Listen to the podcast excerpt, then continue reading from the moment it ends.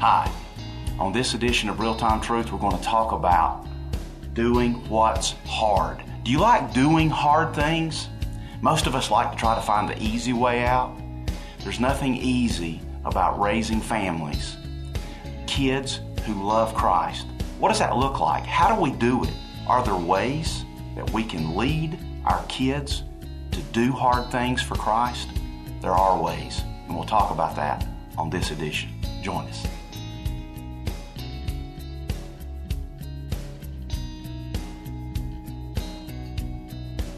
Welcome to another episode of Real Time Truth, where in 19 minutes you're going to hear a biblical perspective on things that you deal with every day in your home, work, church, and then the surrounding culture. I'm Matthew McNeil. I'm Pastor Kevin Brown. Thanks for joining us. Yeah, and today we're just kind of hitting another piece of the puzzle. You know, I think about, I wasn't listening to it actually. I read the transcript of a Focus on the Family broadcast the other day, and they were talking about having this mentality of living lives that are sent.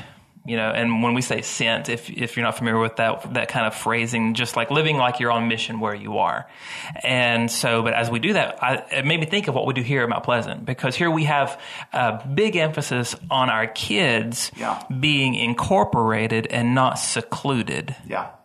We want to involve young people. You know, it's easy to entertain kids. Mm-hmm. Kids like to be entertained, and when they're having a good time, we feel like, okay, that's occupying them and all that. We've done our job.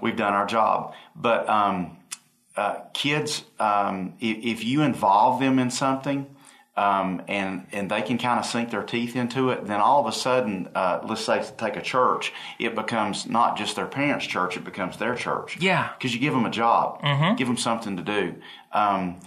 The church so often falls prey to trying to keep up with the world and to entertain kids. We can't compete with the world. We don't want to compete with the world. And quite honestly, we're not going to be able to.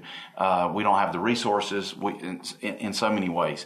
So we've chosen here to just take the Bible. I'm looking at my Bible, mm-hmm. and see what the Bible has to say about raising kids. And we've talked about this on several podcasts in the past, but we've come to believe that the Scripture is clear, Old Testament or New Testament, that it's not about segregating kids and putting them off somewhere separately. When Jesus was teaching the Sermon on the Mount, he didn't have Peter, James, and John take the kids to the bottom of the hill, and they took care of the kids while Jesus taught the rest, the adults. They're all there together.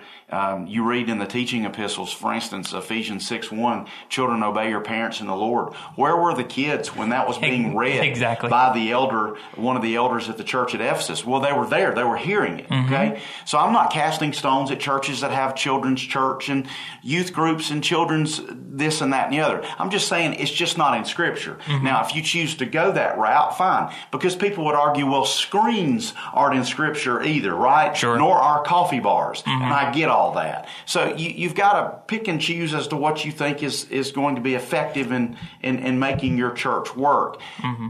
I found after close to 15 years of working with our young people here at the church in a layperson's format, this whole idea of just running what I call a Carnival Cruise Line type format where if we have a fun event going on, we had a bunch of kids show up, but when it came time to rake Sister Margie's leaves, we had 8 kids show up. So what were we fostering and nurturing and developing? Entertainment. Entertainment. If it's fun, then they'll come. And so we went the route of what we call here Rite of Passage, where Jesus, at the age of 12, they couldn't find him. They'd gone down for the Passover. He said, look, they found him in the temple. Mm-hmm. Didn't know I had to be about my Father's business. And so there's that transition season in Jesus' life, and we follow and model that, that at the age of 12, we do what's called Rite of Passage here. You can Google this. You Google my name, Google Rite of Passage, and I've written a book about it. There's in the book, there's a lot of detail about how to do a program like that for your church. Mm-hmm. Or contact me. I'll be glad to talk to you about it. Well, and if you look down in the description of the show, if you're watching this on YouTube, you'll find a link to Kevin's book there as well. You go. So Long story short, 15 years now into this at Mount Pleasant, actually about 14 years in. I started this a year into my time here. We've kind of flipped the paradigm. We've kind of flipped the script, because you'll look at the studies about between 70 and 90% of young adults who've been raised in church, raised in what we would call a Christian home, by the time they hit their 20th birthday, the stats say they walk away from their faith. I would argue that many of those young people were never saved to begin with. They prayed a prayer. They were 9, 10, 11 years old, walked an aisle, got baptized, but maybe really they didn't want to go to hell, so they wanted a little hell insurance. They prayed a prayer so they wouldn't go to. Who wants to go to hell? I mean, you got to be really diabolical to want to go to hell. There are some, but for most young people, they want to pray that prayer. They pray a prayer, so they get baptized, good to go, off with life. And then, but I'm telling you, you'll watch over time and you'll see, Jesus said you'll know them by the fruit they bear. You're looking for fruit.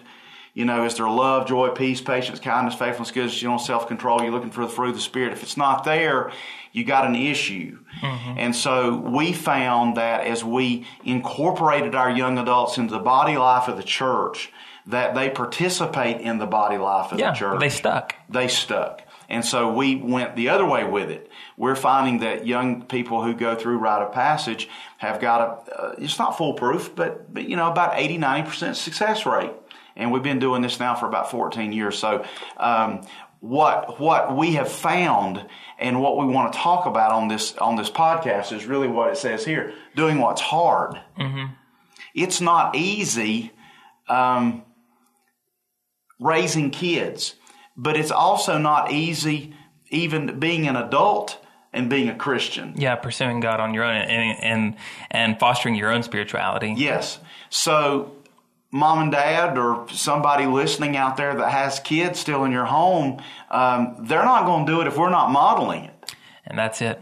So our kids are looking at us and they're like, okay, I don't ever see mom and dad pray, or very seldom. I don't see them reading their Bible. They're just like me. They're sitting around with a phone in their hand all the time, or they're watching TV, or they're whatever. And so, can we really expect our young people, our kids, to do something that we're not doing ourselves? Well, they're not going to value what we don't value. They're not. And what you just kind of hit, all this rite of passage talk, that is, if you're not someone who attends here at Mount Pleasant, that's a great insight into a little bit more of the DNA of our church here at Mount Pleasant Baptist. But the thrust I hear from all of that is, don't expect the church to raise your kids. No. Don't expect your kids to get their godliness from the church, because they're only going to be there a couple hours a week. And we've kind of hit on these talks all throughout these other podcasts that we've done. But I love something that you had said in your book where you said it doesn't matter how good the extension cord is, if the outlet's dead, nothing's going to happen. Yeah. And so the thing is while you may have a great resource in an awesome church, whether it's here or somewhere else, but if you're not doing the work already at home, then you're essentially plugging a good extension cord into a dead outlet. Yeah. And so we're wanting to kind of dive into this topic and ask, what can we as parents do? I mean, like, the church is a great resource, but that's secondary. Yeah. What can I as a parent do to help foster this desire to do what's hard when it comes to living my life for Jesus? Yeah. And doing that for my kids, teaching them to do that. I even in my own life, parenting, having kids. Pam and I will have been married 30 years this December, and I'm grateful for my upbringing and wonderful parents, grandparents, people that love me. But it's hard sometimes to know exactly, okay, how should life look inside a Christian home? What does that look like to try to actually, pass along to our kids our faith, and how does that look? I remember after our first two came along, and then we adopted Claire and Andrew. I have 4 kids, and I'm a grandparent now, but just myself, not really. I just thought, well, if we go to church, We say a prayer over our meals. We're good people. That's kind of getting it done, but it's not. And one of the things that I've discovered as time has gone along is that, we want our kids to be able to lead as believers. And so I think of life like this. And if you're listening, if you're watching this, ask yourself this. If you have children and they live to be, let's say, 80 or 90 years old, what do you want them to have accomplished in that 8 or 9 decades of living on this earth? Do you want them to be rich? Do you want them to have been a bank vice president and, have a $1 million house? Buildings named after them. Yeah, a building that's named after them or whatever. What is life about? This goes back to why are we here? Now, for me, I'm like, well, as a Christian parent, I'm like, well, I want my child to be saved. I don't want him to go to hell, right? I want them to go to heaven. So, I want them to pray a prayer at some point, right? Be baptized, take some pictures of that and celebrate that. But then what? And it's so easy then to just go back into that kind of the rut of the world. Well, I want my kid to be well-rounded. Okay. So I want them to make good grades. Mm-hmm. I want them to be smart. Have some sort of extracurricular. Yes. Be involved in some sport or learn a musical instrument or whatever. Mm-hmm. Make sure I try to, get them involved in some good camps during the summer and things such as that. So for what? What purpose? Well, so that they can graduate high school, go to college perhaps, and do what? Well, make decent grades, get a good education for what? To get a good job. Good paycheck. Lots of stuff, and then retirement. Exactly. So that they can, live the American dream. And so we're back to this again. This whole idea that there's not a lot spiritual about what we've spent the last minute and a half talking about. It's the pursuit of stuff. Mm-hmm. And so to hit on what you were saying, though, we invest in a tutor or something if we want them to be smart, and if there's something an area where they're struggling, if we give them opportunities to do things that are extracurricular, we give them, we let them test out sports, we let them mm-hmm. test out an instrument. But then whenever someone asks the question, so then what are you doing to invest in their spirituality? Mm-hmm. The answer is usually we go to church. Yeah. Yeah. And we pray over our meals. Yeah. And that's about it. And it's deer in the headlights. And that's not to cast, again, stones at anyone. It's just to say that there comes a point that, and there was in my life and Pam's life as parents, we looked at one another and said, okay, what are we actually training our kids to be and to do? What if my kid is really, really smart and they really do make good grades and they're really like athletically gifted and they're in the newspaper for doing this or that, or I've got some really cool things I can put on Facebook about them, but is that what this is all about? And to remind myself that in heaven there isn't a room for our diplomas, or our trophies, and so at the end of 80 to 90 years or 100, if they're blessed, what do I want for my kids? I really want to know that they have pursued the Lord Jesus Christ, mm-hmm. really, that they've known Him and experienced Him all their lives. Yes. So the question becomes. Let's say that you've got a kid in your home and they're 15 years old. Mm-hmm. They prayed a prayer when they were a younger kid, 8, 9 years old. Let's say it was in Bible school or they walked an aisle one Sunday morning. Okay? So they've been a Christian now 5, 6, 7, 8, 9 years. Do they know how to hear the voice of Jesus? Mm-hmm.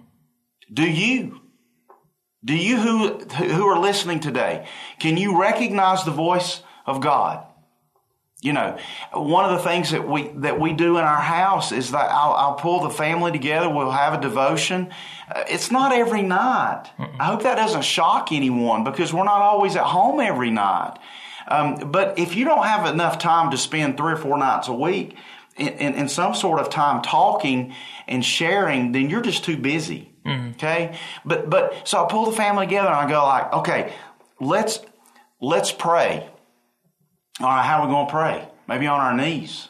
Really? Yeah. Hey, how about on our faces? I mean, yeah. I mean, actually on our faces. How about then that we sing? Sing what? Sing Amazing Grace. If they don't sing something that you sing at your church. And then all of a sudden, without even understanding all that's happening, perhaps, you sense the presence of God. He just comes into the room.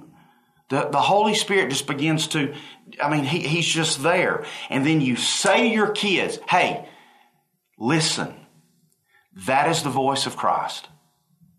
Do you understand what you're sensing and what you're feeling and experiencing right now?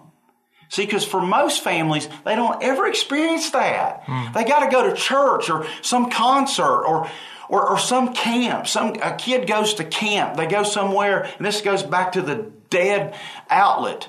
They get all fired up at a summer camp, and then they come home back to that dead home. And they're like, why can't I experience what I just experienced at camp, singing with all of my friends and because it's not being modeled in the home. Mm. And so, mom and dad, this goes back to doing the hard work. Will we do what's hard? Will we get off of our devices? Will we think about, okay, what do I want? What do I want my kid to be? What do I want them to be about? Can my kid lead in their school?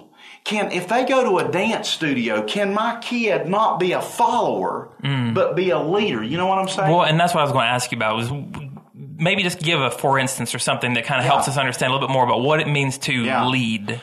We role play a lot in our home, and so we'll talk about Claire dances. So we'll ask Claire, we'll say, talk about the dynamics in your dance class. Who's the leader? Okay, who's, just being blunt, Matthew, we'll ask her, who are the nice girls and who are the mean girls? Mm-hmm. And where do you fit in? Whoa. Which side of the room do you stand on? Okay, now what's being said? What's being taught? We debrief, we talk. Yep. What's being talked about? What's being discussed? Well, this is happening. That's happening. Okay, where do you fall on this? You know, you pick it. It could be a social issue. It could be all kinds of things. It could be the way that people in the class are being treated. Exactly. Somebody's being bullied.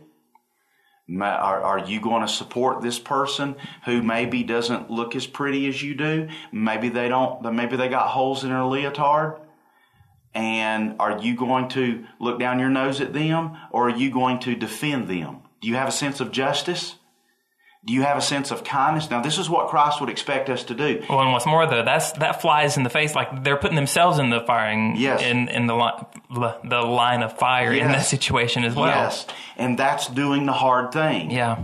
And that's where the kid's going to be peculiar. Yeah, but in the same way, though, they're leading. That's leading because it's not following along with what everybody else is doing. It's stepping out from that. And so here's the thing. If you're listening today, you're a parent, you're listening to this.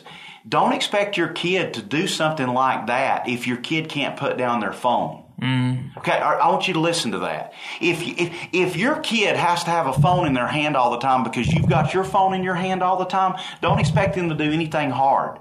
Can you tell, like my son Andrew, he likes to play Fortnite. Now, Andrew would play Fortnite all the time if we let him, right? Oh, and it's a good babysitter. Okay? I mean, just give a kid a phone, a tablet, give them a game, and that way you can kind of do your own thing. No. So we say to Andrew, you can play with your buddies until 6 o'clock. That's supper time. Mm. And Andrew, if you're not off by 6 o'clock, then tomorrow, no Fortnite. See, Matthew, I can go into his room at 6 o'clock and go, son, get off. Or I can go into his room at 20 minutes till 6 and say, Andrew, at 6 o'clock, I expect you in the kitchen for ready for supper. And whether he, and here's the thing, whether he follows through or not, he's learning and training himself in either situation because he's either taking responsibility and growing, or he's getting the other side of responsibility and learning consequences. Yeah, and so there's the discipline of that. And so, hey, and by and large, Andrew's like back in there. I mean, he's in the kitchen. I mean, at 6 o'clock, he's standing there because he's learned. He's got that little clock in the bottom of the screen. He can see what the time is, and he's 15 years old, for Pete's sake. So he ought to be able to tell. But some people go, "Oh, well, he's 15. What do you expect?" See, that's the problem. We have no expectations for hard things in our kids' life. Can I ask you something? Who's listening or who's watching? What's made you you? Mm. Hasn't it been the hard things in life? Yeah, those times that have refined you. Yes. And so often in our lives we want to make it so easy for our kids that there's nothing ever hard. That's why I take my kids on mission trips. Mm. I put them in tough situations. Yeah. Well, and before we go on to that, I just wanted to kind of talk just real quick, just kind of close down at this point to say that when it comes to what we're doing at home, it's modeling. Yeah. And you said something earlier that made me pause, and it made me think, passing on our faith. You can't pass on something you don't have. Mm-hmm. And so you have to cultivate it in yourself. You have to model it in yourself. And so I think before we wrap up this show today, and then we pick up next time with this topic on how the mission field has really impacted your family a lot in this sense, and in the lives of people in our church family, is... In my house, we have a saying, don't tell me, show me. Yeah. And so it's because talk is cheap and examples are more meaningful than words. Yeah. And so it shows me that you've got it. Yeah. And when Andrew shows up in the kitchen at 6, it's shown you that he's got it as opposed to you having to go back and tell him once again. Yeah. And so when it comes to our faith, do they see us in the chair before they're up in the morning studying our Bible? Do they see us doing that at any point in the day, whether it's in the evening or whether it's at lunchtime? Do they have that time where we are reading it to them? Do they catch us praying whenever we're not necessarily pulling the whole family together to do it with them? Is our faith important enough so that then they see, okay, it's value to them, maybe to be value to me?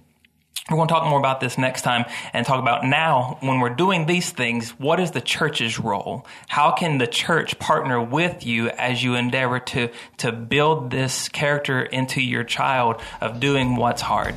This has been another episode of Real Time Truth. I'm Matthew McNeil. I'm Pastor Kevin Brown. Thanks for joining us. Tune in next time.